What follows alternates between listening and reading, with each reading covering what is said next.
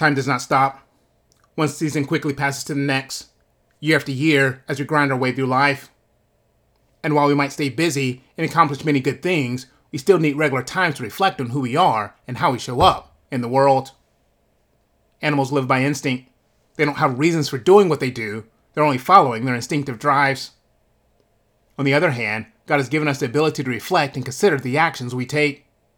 We get to ponder our choices, contemplating what they mean for us and how they might make an impact for good in the world.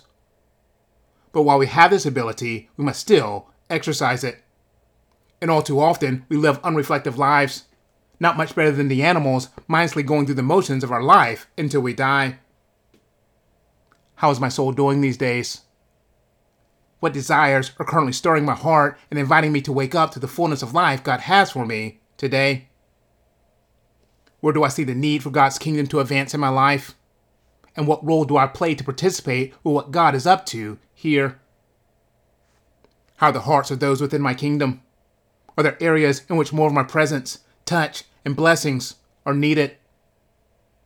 Of course, this list can go on and on, and the point is not to exhaust every question in one sitting, but it is to intentionally take the time to reflect on our life, who God has called us to be, and how our life participates in the larger story God is telling.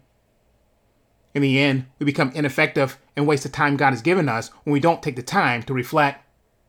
Discover all that God has for you by pondering often who He's created you to be and the life He's given you to live.